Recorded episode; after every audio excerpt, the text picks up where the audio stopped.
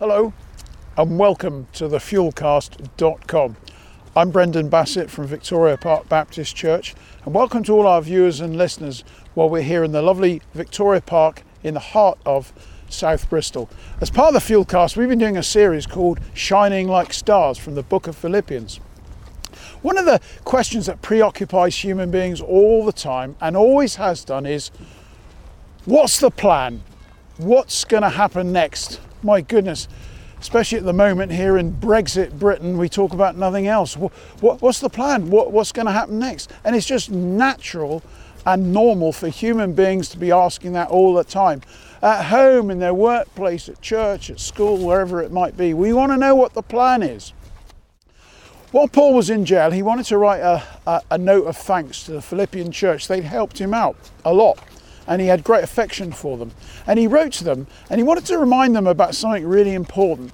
He said to them, words to this effect whatever happens, whatever happens, stay in Christ, stay united with one another because we don't know what tomorrow is going to bring. And that's really important, isn't it? I was so pleased the other day when I was chatting with somebody who's going to be baptized in our church soon. And we were talking about this. And she made this very point. She said that when I get baptized, I know that it doesn't mean that everything is just going to be really easy and all go well after that.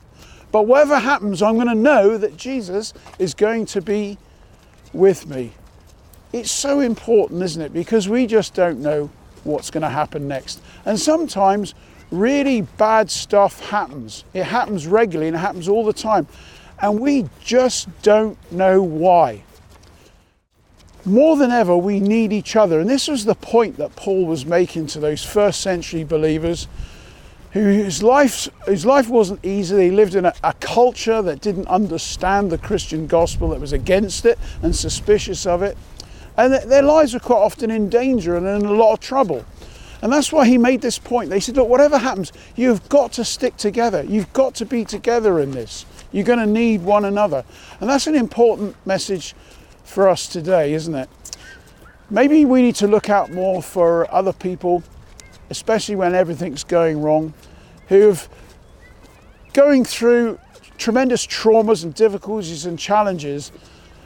But whatever happens, we've got Christ. And whatever happens, we need to have one another in our lives. Let's become a little bit more like Jesus, whose promise was never to leave us nor forsake us. And that has to be true for all our brothers and sisters and friends in Christ who we encounter. That whatever happens, we're going to stick by them and stick with them.